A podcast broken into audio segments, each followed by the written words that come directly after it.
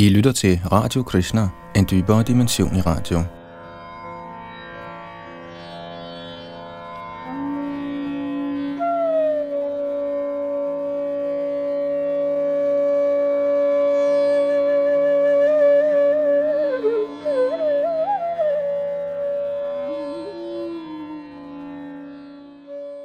Vi fortsætter nu vores gennemgang af Srimad Bhagavatams 11. bog, hvor vi er ved kapitel 3, og i dag starter vi på tekst 4, her hvor Yadunandan Das sidder bag mikrofon og teknik. Og det her det er en samtale mellem kong Nimi og de ni vismænd, Navajogendraerne.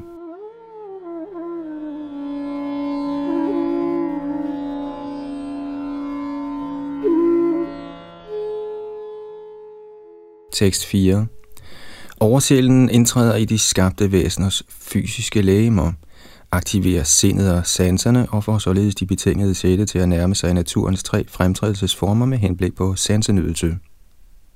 Kommentar Det følgende er en opsummering af Shrita Bhaktisiddhanta Sarasvati Thakurs kommentar til dette vers.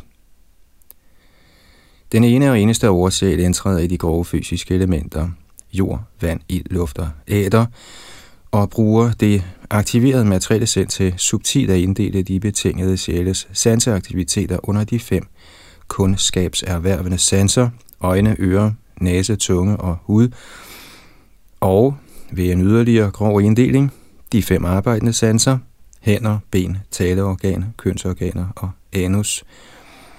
Fordi befriede sjæle har en stærk tilbøjelighed til at tjene Herren, bliver de ikke tiltrukket af dualiteterne i form af materielt godt og ondt.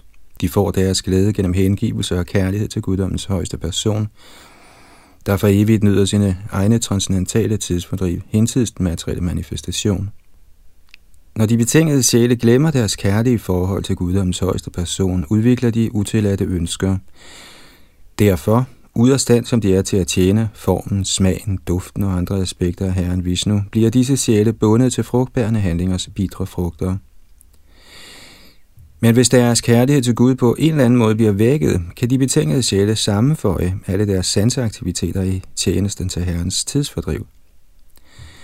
Faktisk er alle materialistiske aktiviteter aldeles uønskede, men den betingede sjæl, der er under indflydelse af illusion, ser til synlædende forskelle mellem godt og ondt, behageligt og ubehageligt osv. Herren, oversjælen, der har trådt ind i de levende væseners kollektive og individuelle bevidsthed, kender enhvers hjerte. Så når en oprigtig sjæl efterstræber åndelig fuldkommengørelse, befrier Herren ham fra det materielle slaveri og vækker hans tilbøjelighed til at tjene Vaikunthas herre.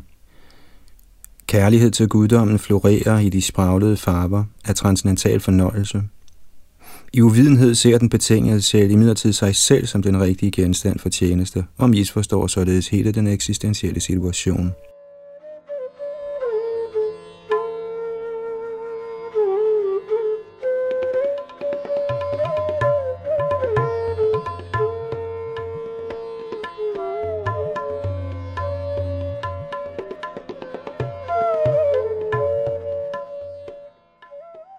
Tekst 5 det individuelle levende væsen, mester over den fysiske krop, bruger sine fysiske sanser, der er blevet aktiveret af oversjælen, til at forsøge at nyde sansernes genstande bestående af naturens tre kvaliteter.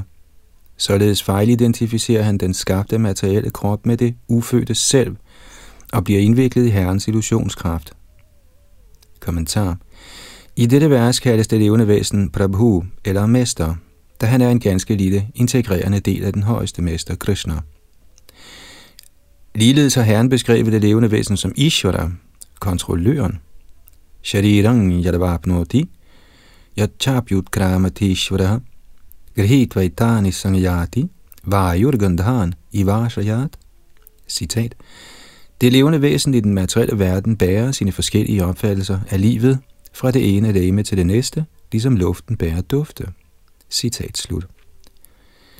Shrila Prabhupada siger i sin kommentar, citat, her bliver det levende væsen beskrevet som Ishvara, kontrollør af sit eget lægeme. Hvis han vil, kan han skifte krop til en højere klasse, og hvis han vil, kan han skifte til en lavere klasse. En ganske lille uafhængighed er til stede. Hvilken forandring, der sker med hans krop, afhænger af ham. Citat slut. Denne udtalelse bekræfter ordene Swamatra og Atma Prasidhaye i tekst 3 i dette kapitel. Skulle den højeste herre blande sig i det levende væsens ganske lille uafhængighed, kunne der umuligt være tale om, at det levende væsen indlod sig på herrens hengivende tjeneste, siden kærlighed forudsætter, at elskeren har et spontant, frit valg. Her bekendtgør ordet Prabhu, at ligesom et barn får en go-kart af sin far og kører rundt på fortoget i efterlignelse af sin far, der jo kører en rigtig bil, kører det levende væsen rundt i det materielle univers i utallige materielle lægemer, som den højeste herre vælger til ham, ud fra et sortiment af 8.400.000 arter. Det levende væsen, opblæst af det materielle lægemes falske ego, skaber en frygtsom tilstand, i hvilken han gennemgår gentagen fødsel og død, som beskrevet i udtalelsen Vajang Vidya Binivesa Dasyat, Bhagavatam 11.237.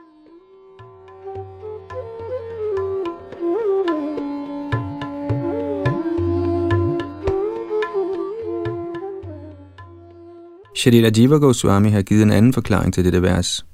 Hvis ordet Prabhu forstås som den højeste herre, kan ordet Gunai forstås i betydningen gode kvaliteter, siden gunar kan henvise til naturens materielle fremtrædelsesformer, eller til beundringsværdige kvaliteter, ligesom i verset Yasyasti bhaktir bhagavatya kinchana sarvair gunais tatra samasate suraha, Bhagavatam 5, 18, 12.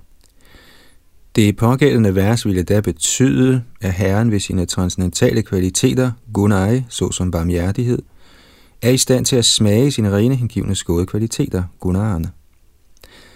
Atma Prayoditai ville da pege på, at ved overgivelse til Herren, der er reservoiret for alle gode kvaliteter, bliver de rene hengivne ligeledes begavet med gudelige kvaliteter.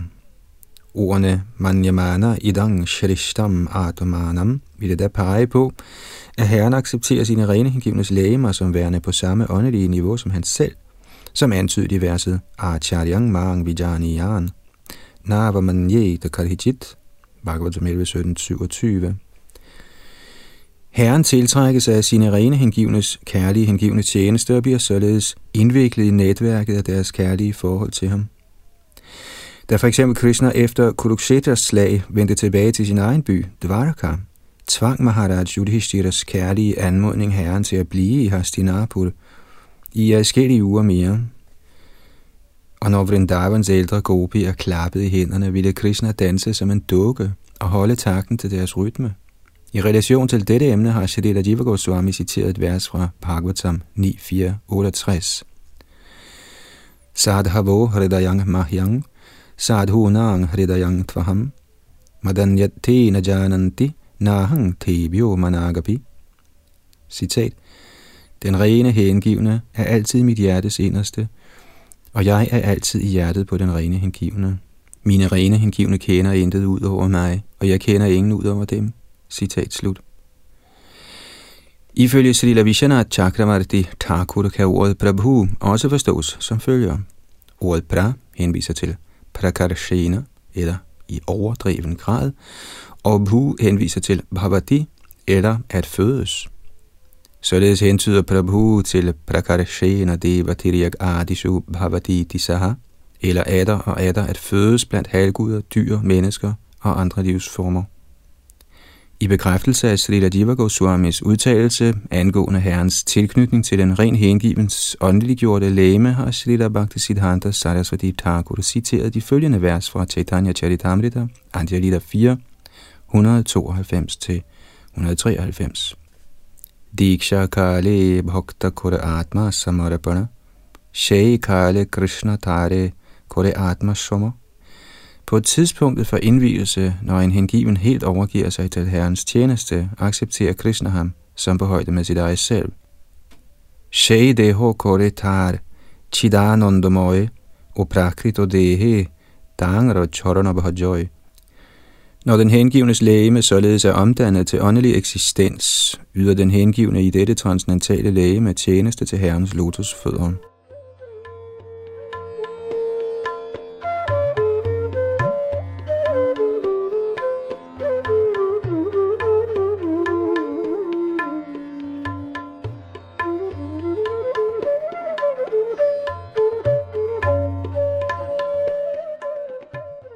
Tekst 6 Drevet af dybt rådfæstede begær bruger det læmeliggjorte væsen sine aktive sanseorganer til frugtbærende aktiviteter. Han oplever derefter resultatet af sine materielle handlinger ved at vandre gennem denne verden i såkaldt lykke og kval. Kommentar. Man kunne indvende, at hvis et levende væsen er underkastet resultatet af sine tidligere handlinger, er der ikke plads til fri vilje. Når han først har begået en syndig handling, ville det levende væsen være bundet i en endeløs kæde af elendighed, i det han for evigt er underkastet tidligere reaktioner. Ifølge denne spekulation kan der ikke være nogen retfærdig og alvidende Gud, siden det levende væsen er tvunget til at begå syndige handlinger i kraft af reaktionerne på sine tidligere aktiviteter, der igen er reaktioner på endnu tidligere handlinger.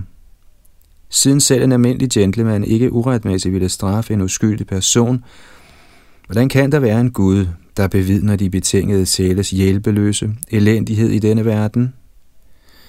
Dette tåbelige argument kan let gendrives med et praktisk eksempel. Hvis jeg køber en billet til en flyafgang, går ombord på flyet og begynder turen, vil, når først flyet er i luften, min beslutning om at gå ombord på flyet tvinge mig til at blive i det, indtil det lander. Men skønt jeg er tvunget til at acceptere resultatet af denne beslutning, har jeg ombord på flyet mange nye beslutninger, jeg kan træffe. Jeg kan tage imod mad og drikke fra stewardessen eller afvise det. Jeg kan læse et blad eller en avis. Jeg kan sove, gå op og ned ad midtergangen, tale med andre passagerer osv. Så selvom hovedbegivenheden er flyve til en bestemt by, påtvinges mig som reaktion på min forrige beslutning om at gå ombord på flyet, træffer jeg selv i den situation konstant nye beslutninger og skaber nye reaktioner. Hvis jeg for eksempel skaber problemer på flyet, kan jeg blive anholdt, når flyet lander. Hvis jeg på den anden side bliver venner med en forretningsmand, der sidder ved siden af mig på flyet, kan en sådan forbindelse føre til kunstige forretninger i fremtiden. Og skønt det levende væsen tvinges til at acceptere en bestemt krop ved karmas lov, er der i menneskeformen altid plads til fri vilje og beslutninger.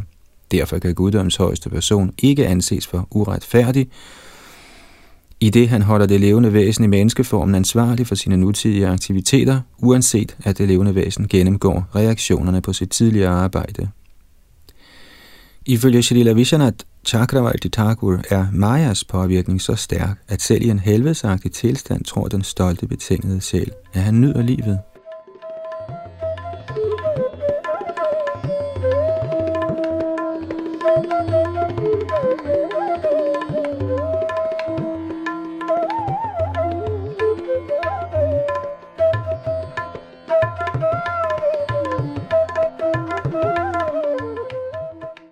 Tekst 7 Således tvinges det levende væsen til at erfare gentagen fødsel og død, drevet af reaktionerne på sine egne gerninger, vandrer han hjælpeløst fra den ene ugunstige tilstand til den anden, lidende helt fra skabelsens begyndelse indtil tiden for kosmisk udslettelse. Kommentar. Srila Madhvacharya udtaler, at hvis man efter at have hørt, at det levende væsen er der og er der underkastes fødsel og død i den materielle verden, stadig betragter et sådan hjælpeløst væsen som i enhver henseende, ligestillet med Gud, falder man helt sikkert ned til universets mørkeste områder, hvorfra det er vanskeligt at komme op.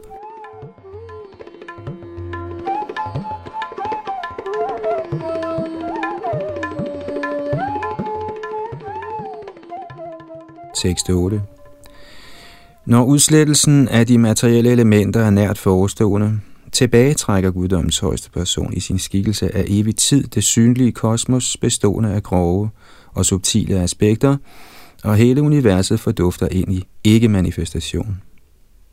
Kommentar I Srimad Bhagavatams tredje bog belærer herren Kapildev os om, at hele den fysiske natur oprindeligt eksisterer i en uvirksom tilstand af ligevægt, kaldet pradhan. Når herren Vishnu kaster sit mægtige blik i form af kala eller tid, finder materielle vekselvirkninger sted, der kulminerer i det materielle kosmos brogede skabelse. I dette vers udtales det, at ved slutningen af kosmisk tid trækker den samme Kala, der oprindeligt tilskyndede den kvindelige natur til udfoldelse, kosmos ind i sin oprindelige tilstand af uvirksom ikke-manifestation. Ifølge Srila Bhaktisiddhanta Saraswati Thakur bliver tidskraften selv, Kala, da tilbagetrukket, og den sammensmelter med den højeste sjæl, der manifesterer sig som den oprindelige årsag til den fysiske natur. Anadi Radir Govinda Sarvakarana Karanam. Sådanne tekniske indretninger til skabelse og udslettelse, fødsel og død, findes ikke i Guds evige rige. I den åndelige himmel bliver Herrens og hans indgivendes morskab ikke hindret af den materielle verdens mindre væsentlige cykler af fødsel, opretholdelse og udslettelse.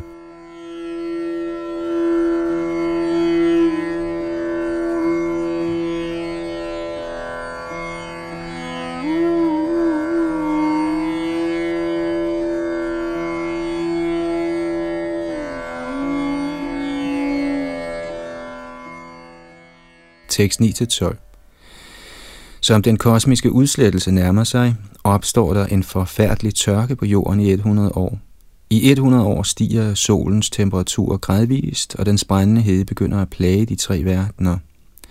Begyndende fra Patala Loka vokser der en ild fra munden af herren Sankarshan. Dens flammer, der skyder opad, drevet af mægtige vinde, brænder alt i enhver retning. Hober af skyer kaldes Sangvartak, nedøser strømme af regn i 100 år, faldende som regndråber så lange som elefantsnabler, drukner den dødbringende regn hele universet i vand. Derpå opgiver Vairaja Brahma, der er den kosmiske forms sjæl, sit kosmiske læme, o konge, og indtræder i den subtile, usynlige natur, ligesom en ild, der løber tør for brændsel. Kommentar.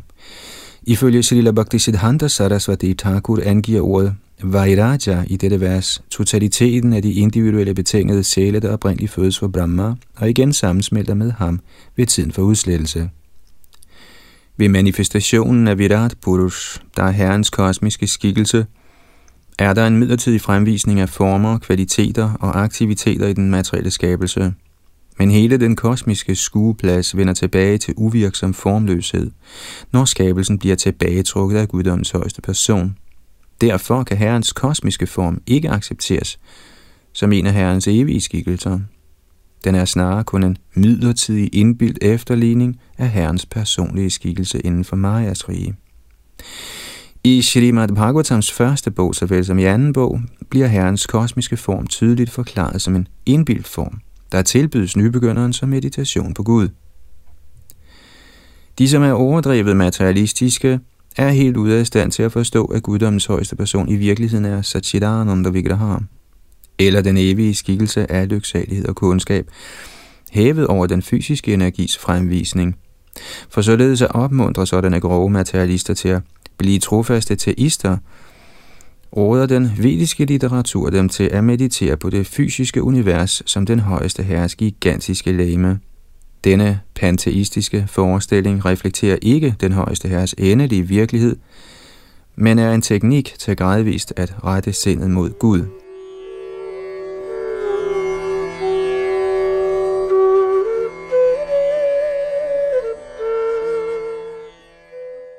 Srila Sridhar Swami har citeret følgende vers som bevis for, at herren Brahma forventes at vende tilbage til guddommen ved tiden for udslettelse. Brahmana sahate sarve, samprabde pratisanchare, prasyante kritatmanaha, pravishanti parangpadam. Citat. Ved tiden for endelig udslettelse træder alle selvrealiserede sjæle sammen med Brahma ind i den højeste bolig, Citat slut. Da Brahma under tiden betragtes som den højeste herres bedste hengivne, skulle han så afgjort opnå befrielse, snarere end blot at indtræde i den fysiske naturs usynlige tilstand, kaldet abhyakta. I den forbindelse påpeger Shrila Siddhar Swami, at der er en klasse af ikke-hengivne, der opnår Brahmas planet ved at udføre Ashwamedha, Yagyaer og andre ofre, og i visse tilfælde er Brahma selv ikke en hengivende af guddoms højeste person – så ordene avyaktang vishate sukshmam kan forstås pege på, at en sådan ikke hengiven Brahma ikke kan indtræde i den åndelige himmel, skønt han måtte have opnået universel status af materiel ekspertise. Men når Brahma er en hengivende guddoms højeste person, kan ordet Abhyakta forstås hentydet til den åndelige himmel. Siden den åndelige himmel ikke er synlig for de betingede sjæle, kan den også regnes for Abhyakta. Så hvis Herren Brahma ikke kan træde ind i Guds rige uden at overgive sig til guddommens højeste person, hvad kan der ikke sige som andre såkaldt fromme eller dygtige ikke-hengivne?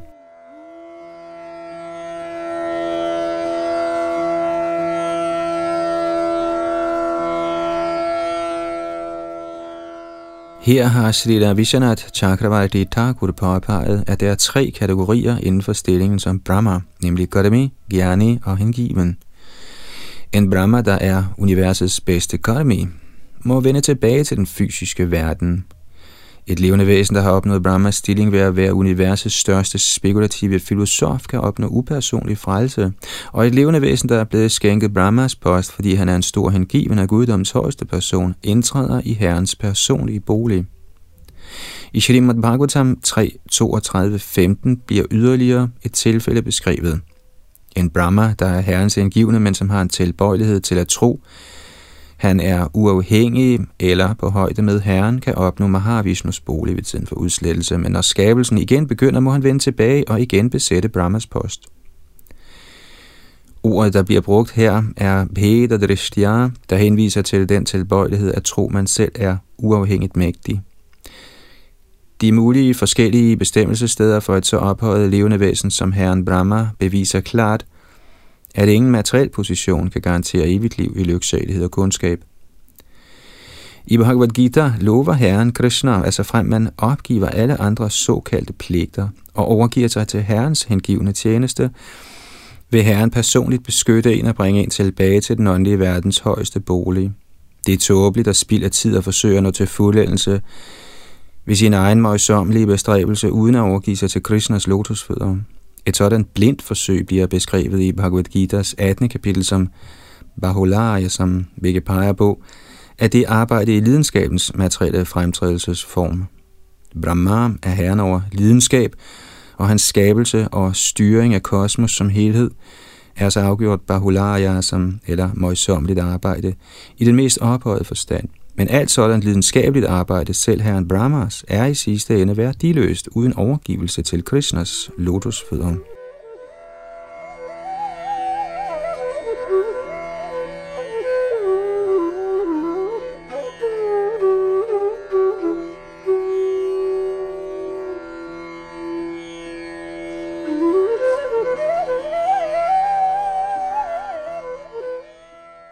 Tekst 13 Berøvet sin duftende kvalitet af vinden, omdannes jordelementet til vand, og vand, der berøves sin smag ved selv samme vind, sammensmelter med ild. Kommentar Shrimad Bhagavatam giver adskillige beskrivelser af den materielle skabelse, ved hvilken luft bliver udfoldet fra æder, ild fra luft, vand fra ild og jord fra vand. Nu, i omvendt rækkefølge, bliver skabelsen trukket tilbage – Således sammensmelter jorden igen med det vand, den kom fra, og vand smelter ligeledes sammen med ild.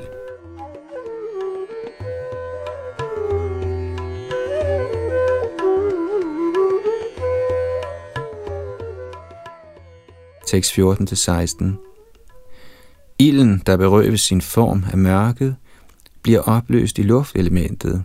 Når luften mister sin kvalitet af berøring ved rummets påvirkning, sammensmelter luften med det rum. Når rummet berøves sin følelige kvalitet af den højeste sjæl i form af tid, opløses rummet i det falske ego i uvidenhedens fremtrædelsesform. Kære konge, de fysiske sanser og intelligensen smelter sammen med falsk ego i lidenskabens kvalitet, fra hvilket de opstod, og sindet sammen med halvguderne sammensmelter med falsk ego i godhedens kvalitet. Derpå sammensmelter det totale falske ego til lige med alle dets kvaliteter i Mahatattva. Jeg har nu beskrevet Maya, guddommens højeste persons illusionskraft. Denne illusoriske energi, der består af naturens tre kvaliteter, er bemyndiget af Herren til skabelse, opretholdelse og udslettelse af det fysiske univers. Hvad kunne du mere tænke dig at høre om? Kommentar Kong Nimi havde over for Navajogendraerne udtrykt sin frygt for herrens illusionskraft og udbedt sig en detaljeret beskrivelse af Maya for at kunne undgå at fatte i hendes kløer. Nu, efter at han har beskrevet illusionskraften, foreslår Shri Andriksha, at kongen stiller spørgsmål om metoden til at komme helt fri af Majas påvirkning. Uden at vente på, at kongen stillede et sådan spørgsmål, foreslår Shri Andriksha selv, nu efter du har hørt om Majas indflydelse, skal du spørge om metoden til at komme fri af sådan indflydelse. Ifølge Shrita Swami er det betydningen af Shri Antarikshas spørgsmål King Bhuya Shrotomichasi. Hvad kunne du mere tænke dig at høre?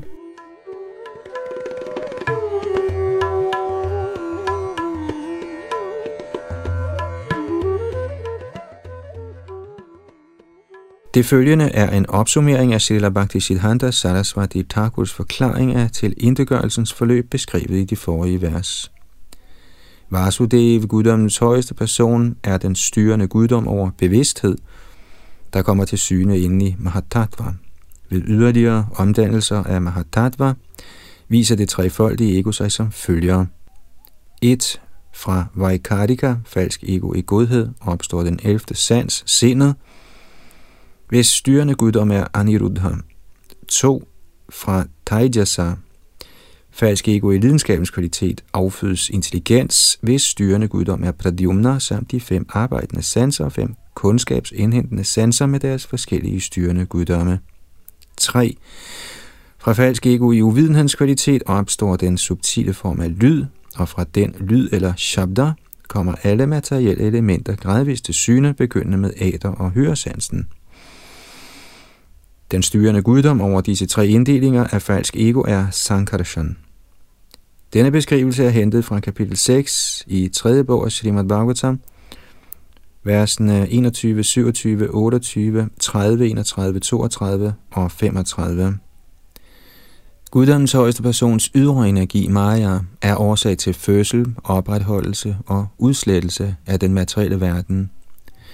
Hun er trefarvet rød, hvid og sort. I hendes røde udgave skabes den materielle natur, i hendes hvide består den, og i sort bliver den udslettet. Mahatattva opstår fra denne Maya, og fra Mahatattva kommer de tre typer af falsk ego, omtalt oven. Ved tiden for tilindegørelse sammensmelter de fem store elementer, nemlig jord, vand, ild, luft og æder, med falsk ego i uvidenhedens kvalitet, fra hvilket de oprindeligt opstod. De ti sanser og intelligensen sammensmelter med falsk ego i lidenskab, og sindet til lige med halvguderne sammensmelter med falsk ego i godhedens kvalitet, der så sammensmelter med Mahatattva, der igen finder ly i Prakriti, eller den usynlige Pradhan. Som beskrevet oven, tilbagetrækkes hvert af de grove elementer, når dets særlige kvalitet bliver fjernet. Elementet sammensmelter med det forudgående element. Dette kan forstås som følger. I rummet eller æderen findes lydens kvalitet. I luft findes kvaliteterne lyd og berøring. I ild er der lyd, berøring og form. I vand er der lyd, berøring, form og smag og i jord er der lyd, berøring, form, smag og duft. Så fra æder og ned til jord kendes hvert element ved tilføjelse af dets egen unikke kvalitet kaldet gunavishesham. Når den kvalitet fjernes, bliver et element ikke forskelligt fra sit forudgående element og smelter således sammen med det. Når for eksempel mægtige vinde fjerner duften fra jorden, indeholder jorden kun lydberøring, form og smag og bliver således ikke forskellig fra vand, med hvilket det sammensmelter. Når vand ligeledes mister sin rasa eller smag, har det kun lydberøring og form og bliver således ikke forskellig fra ild, der også rummer disse tre kvaliteter. Så vinden fjerner duft for at sammensmelte jord med vand og fjerner smag for at sammensmelte vand med ild. Når det kosmiske mørke derpå fjerner formen fra ild, sammensmelter ild med luft. Rummet fjerner så berøringssansen fra luft, og luft sammensmelter med rummet. Guddommens højeste person i form af tidselementet fjerner lyd fra rummet, og rummet sammensmelter så med falsk ego i uvidenhedens kvalitet, fra hvilket det opstod. Endeligt sammensmelter det falske ego med Mahatattva, der sammensmelter med den usynlige Pradhan, og således bliver universet til indegjort.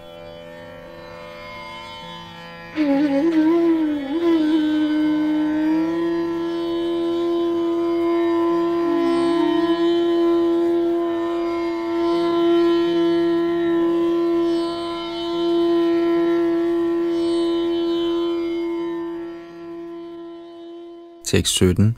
Kong Nimi sagde, O store vismand, forklar mig venligst, hvordan selv en tåbelig materialist let kan krydse den højeste herres illusionskraft, der altid er uoverstigelig for dem, der ikke er selvbeherskede. Kommentar Ifølge Srila Sridhar Swami peger Sthula de på dem, der uvidende identificerer sig med det grove fysiske læme, og som derfor er ude af stand til at analysere de finere naturlove, ved hvilket sjælen vandrer i illusion. Srila Jiv Goswami kommenterer, at Sthula Dhyar også peger på såkaldt fromme mennesker, der udfører svulstige religiøse ceremonier med henblik på fysisk sansenydelse, snarere end at gøre sig klar til at vende hjem tilbage til guddommen, gennem deltagelse i Herrens kærlige hengivne tjeneste. Ifølge Srila Vishwanath Chakravarti Thakur var kong Nimi allerede en fremskreden hengivende herren og vidste således, at man kan krydse illusionskraften Maya ved at overgive sig til herrens lotusfødder og behage ham med ren hengiven tjeneste.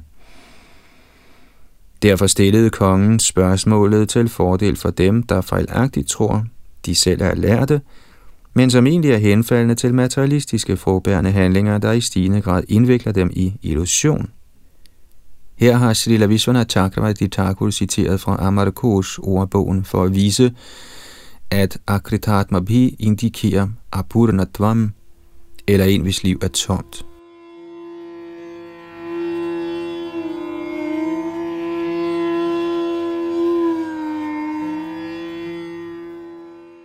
Hver det eneste levende væsen har et evigt forhold til det højeste levende væsen, Krishna. Man kan elske Krishna ved at tænke på ham som sin evige mester, sin mest fortrolige ven, sit elskede barn, eller genstand for ens ægteskabelige tiltrækning. Selvfølgelig må sådanne ekstaser aldrig forveksles med ordinære fysiske følelser, der er forvrængede genspejlinger af åndelige raser eller forhold. I den fysiske verden forsøger vi at nyde de samme forhold af tjenerskab, venskab, forældrekærlighed og ægteskabelig kærlighed. Men genstanden for sådanne følelser er en midlertidig fysisk krop, der hurtigt ødelægges ved naturens lov. Disse kærlige følelser må rettes mod guddoms højeste person, Krishnas åndelige læme, der er reservoiret for al skønhed og transcendental lyksalighed. Den, som ikke har lært kunsten at rette sin kærlighed mod Krishna, er Apurna, eller en, hvis liv i sidste ende er tomt. Ifølge Srila Vishwanath Chakravarti Thakur kan den, hvis liv er tomt, også kaldes Mandadhi, eller en, hvis intelligens er forkrøblet grundet mangel på bred erfaring. Kong Nimi, en ren Vaishnav, var så venlig, at han spurgte, hvordan kan sådanne mentalt forkrøblede folk krydse Maya på den lettest mulige måde, da de af natur er yderst dogne, når det kommer til åndelige emner?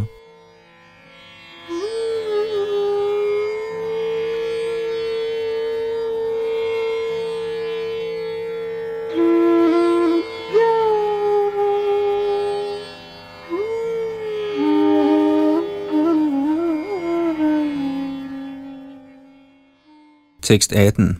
Shri Prabhupada sagde, i rollerne som mand og kvinde i menneskesamfundet forener de betingede sjæle sig i seksuelle forhold. Således gør de konstante materielle bestræbelser på at udslette deres ulykke og i al uendelighed øge deres behag. Men man må se, at de uværligt opnår nøjagtigt det modsatte resultat. Med andre ord forsvinder deres ulykke uundgåeligt, og som de ældes stiger deres fysiske ubehag. Kommentar Uden nåden fra en ren hengiven er det ovenud vanskeligt at befri sig selv fra den læmelige opfattelse af livet, der er den illusoriske basis for seksuel tiltrækning.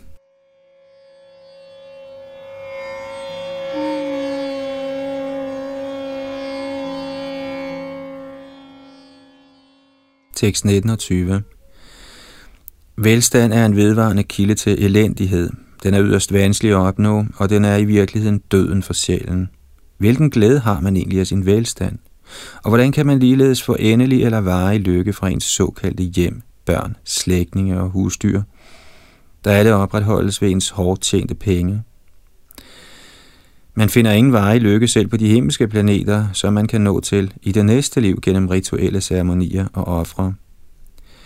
Selv i det materielle himmel bliver det levende væsen forstyrret af rivaliseren fra sine lige mænd – og af sin misundelse mod dem, der står højere end han selv. Og fordi ens ophold i himlen ender, når ens fromme gerninger er opbrugt, er himlens beboere hjemsøgt af frygt, mens de venter på undergangen af deres himmelske liv. Således ligner de konger, der uanset de almindelige borgers misundelige beundring konstant bliver plaget af fjendtlige konger, og som derfor aldrig opnår virkelig lykke. Kommentar Shrila Sridhar Swami har citeret følgende tekst fra Chandogya Upanishad 8.1.6 Tadyatheha karamachito loka kshiyate evam eva mudra punya chito loka kshiyate Citat. Ens nuværende standard af materiel glæde, der er følgerne af ens tidligere arbejde, vil til sidst blive besejret af tiden. Og skønt man ved fromt arbejde forfremmes til en højere tilstand i det næste liv, vil denne fremtidige situation også overvindes. Grundlaget for fysisk nydelse er den bestemte krop, man har erhvervet. Det fysiske lame er karma chitta. Det er ophobet resultat af ens tidligere materielle handlinger. Bliver man skænket en krop, der er begavet med skønhed, dannelse, popularitet, styrke osv., er en standard af fysisk glæde afgjort af høj klasse. Er man på den anden side grim, retarderet, invalid eller frastødende for andre, er der ringe udsigter til materiel glæde. I begge tilfælde er situationen midlertid flygtig og midlertidig. Den, som har fået en tiltrækkende krop, skulle ikke glædes, da døden hastigt vil få en ende på en sådan berusende tilstand – og ligeledes skulle den, som er født i en afskyelig situation, ikke sørge, da hans elendighed også er midlertidig. Den flotte mand og den grimme mand, den rige og den fattige, den dannede og den tåbelige, skulle alle bestræbe sig på at blive kristnebevidste, sådan at de kan blive hævet til deres evige naturlige situation, der er at bebo de planeter, der hinsides hinsides det fysiske univers. Oprindeligt er hver sjæl ufatteligt smuk, begavet, velstående og så stærk, at hans åndelige læme lever evigt. Men vi opgiver tåbeligt denne evige lyksalige tilstand, fordi vi er modvilje mod det evige livs krav. Kravet er, at man må være en elsker af guddommens højeste person, Krishna. Skønt kærlighed til Krishna er den fortræffeligste af henrykkelser, der langt overgår det fysiske kosmos allermest intense former for nydelse, afbryder vi tåbeligt vores kærlighedsaffære med den højeste herre og forsøger kunstigt at blive selvstændige nydere i selvbedragets og den falske stoltheds fysiske atmosfære. Selv hvis man når universets ophøjede himmelske planeter, vil man blive hjemsøgt af forskellige slags elendighed, en hver betinget sjæl i den materielle verden ønsker at blive den største person. Derfor plages man konstant af sine jævnbyrdige, der har samme begær. Denne tilstand omtales almen som den materielle verdens rotteræs. Selv på de himmelske planeter er der et lignende rotteræs om himmelsk udmærkelse, siden nogle personer uværligt vil overstråle vores egne bedrifter, brænder vores hjerter af misundelse ved synet af andres nydelse af de belønninger, vi efterstræbte – og siden hele vores situation er midlertidig, må vi gennemgå frygt, bekymring og død, sågar på de himmelske planeter. Eksemplet, der gives her, er ganske fortrinligt. Underordnede konger bliver nok misundeligt beundret af jævne borgere for deres velstand, magt og berømmelse, men sådanne konger brænder selv af jalousi, bitterhed og frygt, grundet konkurrence og trusler fra andre konger. Ligeledes er moderne politikere konstant hjemsøgt af misundelse og frygt.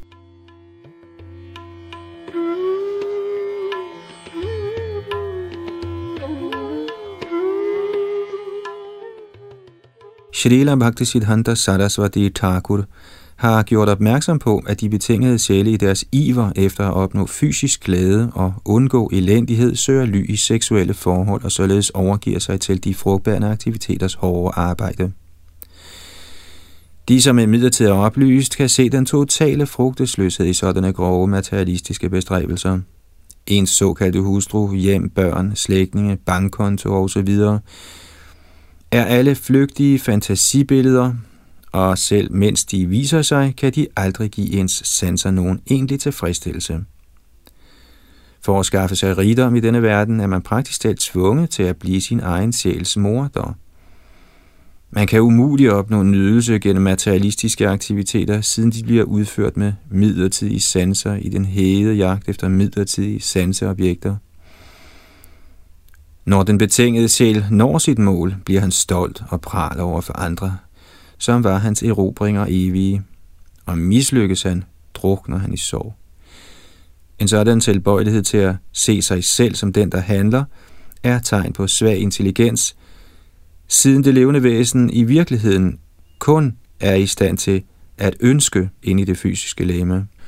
Selve kroppen bevæges ved naturens kræfter under Guds kontrol. Forholdene af herre og tjener, far og søn, ægtemand og hustru, medfører udvekslinger af gode ønsker og tjeneste, der giver en følelse af materiel glæde.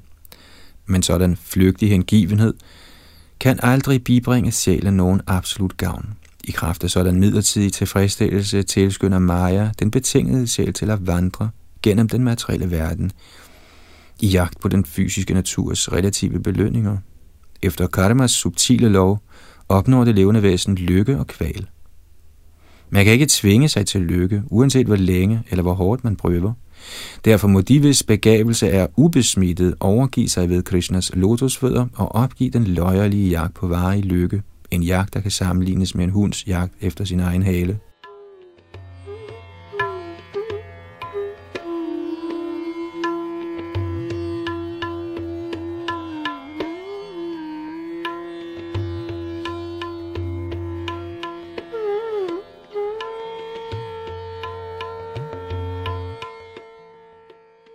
21.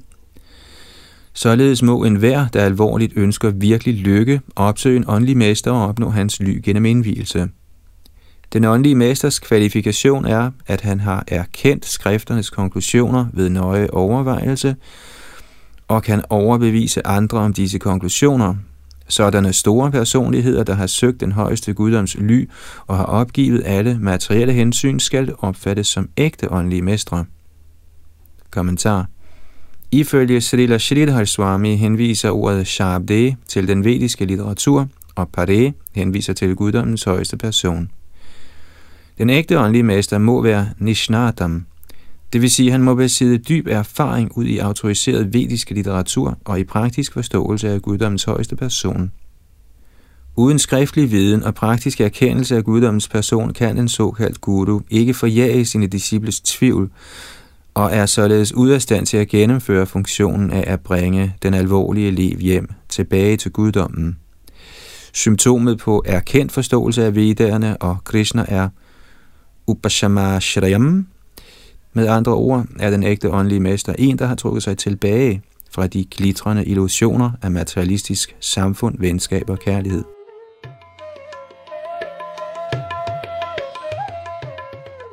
I den fysiske verden er man helt sikkert tiltrukket af at blive en stor lært, en mægtig politiker, en kærlig far til mange smukke og hengivne små børn, en højt æret altruist eller en yderst beundret og succesfuld forretningsdrivende. Men ingen af disse materielle stillinger har nogen varig basis, ej heller skænker de nogen varig lykke, fordi de alle baserer sig på den grundlæggende misforståelse, hvorved man identificerer sig med den fysiske krop. En hver kan let erfare, at han ikke er kroppen, men bevidsthed. Selvom man skulle miste en af sin krops lemmer, ophører man ikke med at eksistere som bevidst væsen. Endeligt mister man hele kroppen ved døden, og det levende væsen tildeles en ny krop. Den præliminære forståelse af ens identitet som bevidsthed kaldes selverkendelse. Men hinsides denne elementære viden findes det omfattende emne, der vedrører, hvordan sjælen kom til at eksistere inden for kredsløbet af 8,4 millioner fysiske arter af liv. Og er det levende væsen ikke den fysiske krop, men bevidsthed, må han i sidste ende have en oprindelig stilling på et højere plan.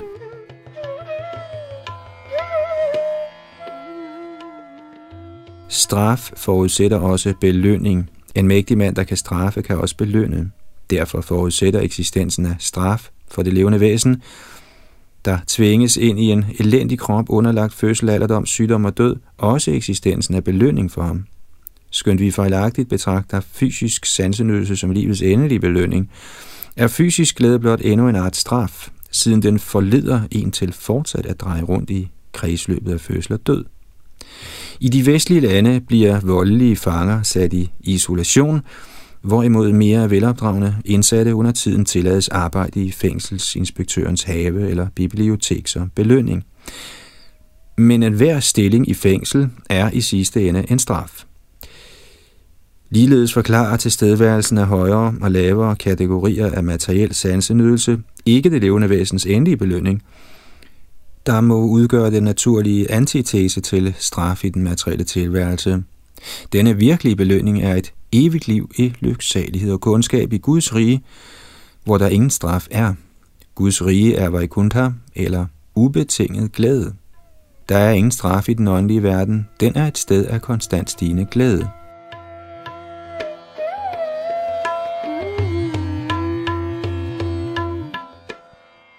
En ægte åndelig mester er den, som er kyndig ud i alle disse emner, ikke i kraft af sin egen fantasi eller spekulation, men gennem moden forståelse af autoriseret vedisk litteratur, der er det litterære udtryk for Guds ubegrundede barmhjertighed. Herren siger i Bhagavad Gita 9.3, Ashradadhana Purusha Dharmasya Shaparantapa Aprabhya Mangani Varatante Mrityu Sangsara Varatamani Citat. De, som ikke er trofaste på den hengivne tjenestes vej, kan ikke nå mig, o du fjendens tugter, men må vende tilbage til fødsel og død i denne materielle verden. Citat slut. Derfor må den åndelige mester vække disciplen til den hengivne tjenestes evige eksistens.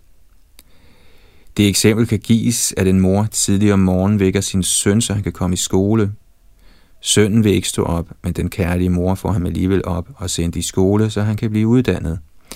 Ligeledes vækker den ægte åndelige mester den sovende sjæl og sender ham i Gurukul, den åndelige mesters ashram, hvor han kan blive uddannet i fuldendt viden.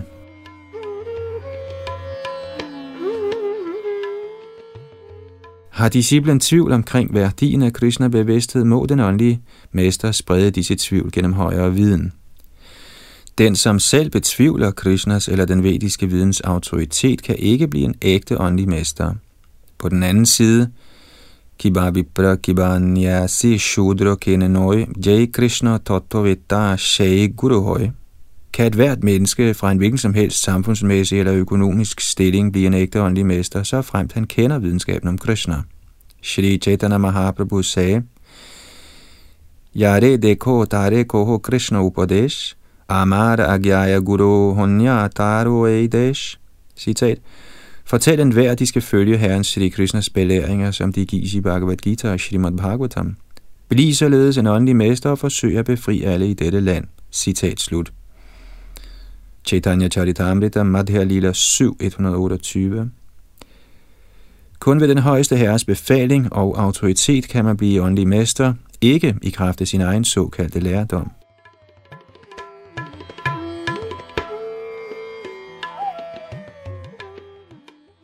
Den ægte åndelige mesters pligt er at forbinde disciplen med Krishna. En akademiker eller en mediterende mangler evnen til at forbinde et andet levende væsen med Krishna, hvis denne akademiker eller mediterende ikke selv er forbundet med Krishna. Skønt mange sportsinteresserede overværer gymnastiske konkurrencer og klapper af udførelsen af vanskelige skønhedsgymnastiske kunster, er guddommens højeste person ikke en sådan tilskuer af gymnastik, og han klapper ikke af tåbelige menneskers gymnastiske kunststykker i navn af yoga. Ej heller imponerer guddommens højeste person af middelmådige forsøg på filosofisk skrubleri, siden Herren allerede har givet sin mening til kende i Bhagavad Gita. Shrinome Paramangvachaha. Krishnas ord er Paramangvacha, al kundskabs sidste ord, og Krishna siger – Yadgyatva nehabhuyo yadgyatavyam avashishyate. Citat. Når du kender denne viden, er der ikke mere tilbage at vide. Citat slut. Krishna har også omtalt sin viden som Raja Vidya, kongen over al viden.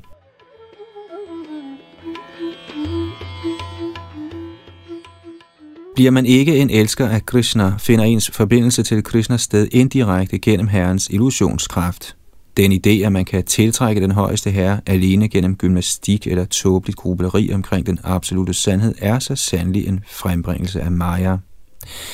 Den, som er forbundet med Krishna gennem hans ydre, illusoriske energi, kan kun fungere som materiel mester med henblik på at sammenkoble sine såkaldte disciple til denne samme illusionskraft.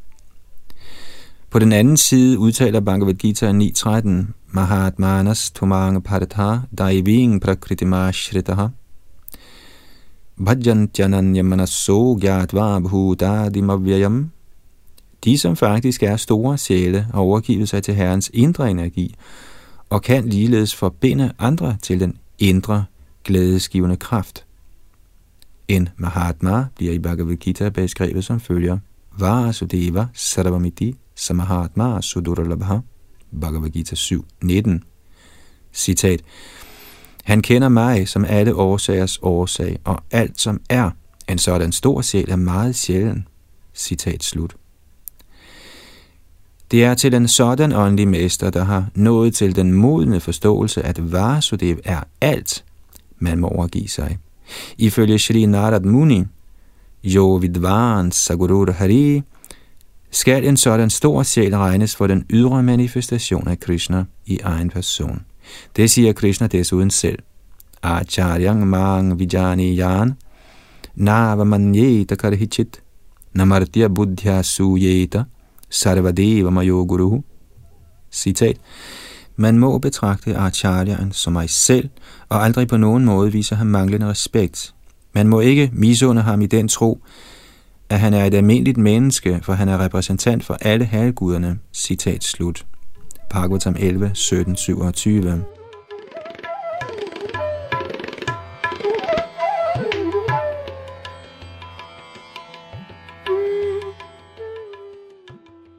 Ifølge Srila Vishwanath Chakravarti Thakur vil disciplen, så frem den åndelige mester, ikke kan sprede disciplens tvivl gennem højere viden, gradvist blive modfaldende i åndeligt liv. Da en uægte guru faktisk ikke er i stand til at give Krishna til disciplen, ifølge princippet Rasavardjang Rasobhyasya, vil disciplen igen tiltrække sig materiel glæde, da han ikke har oplevet lyksaligheden ved Krishnas samvær. En sådan svag disciple er en svag åndelig mester, vil gradvist miste håbet og blive modløs i sit forsøg på selverkendelse, og vil igen fascineres af illusionens fristelser, såsom kvinder, penge og såkaldt intellektualitet baseret på spekulation og fantasi. Yderligere symptomer på en ægte åndelig mester gives i Upadeshamrit 1, som følger. Vacho vegam manasa krodha vegam, jihva vegam udaro pasta vegam. Etan vegan jo vishahita dhira, sarvama pimang prativing sashishyat. Citat. En nøgteren person, der kan tolerere trangen til at tale, sindets krav, vredens kræfter og tungens, mavens og kønsdelenes drifter, er egnet til at tage disciple verden over. Citat slut. Shri Vishwanath Chakravarti Thakur har udtalt Upashama Shrayang Krodha Lobhadya Bhutam En ægte åndelig mester kan ikke være underlagt almindelig vrede, grådighed og lyst.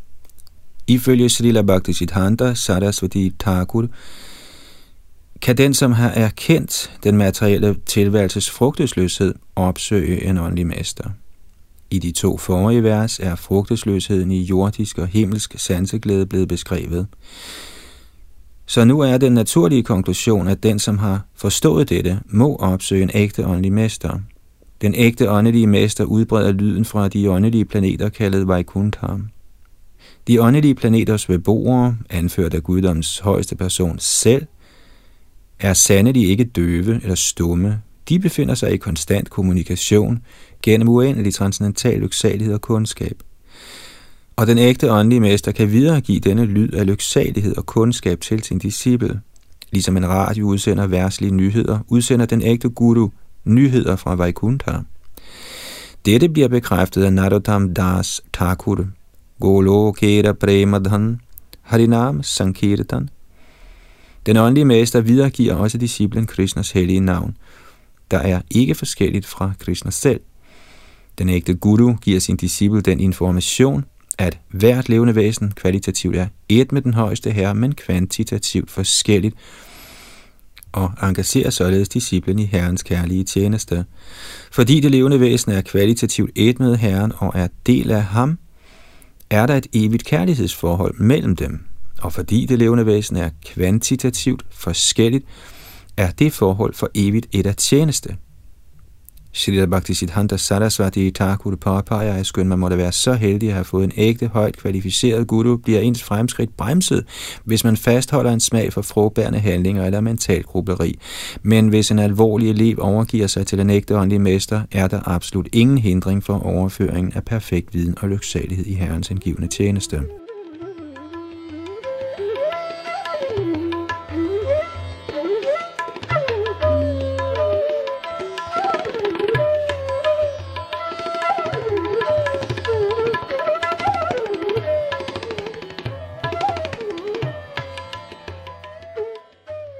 Vi har læst fra Srimad Bhagavatams 11. bogs 3. kapitel, og vi er nået frem til og med tekst 21, og næste gang er det tekst 22 her i denne samtale mellem kong Nimi og de ni yogendraer, og bag mikrofon og teknik sad Yadunandan Das.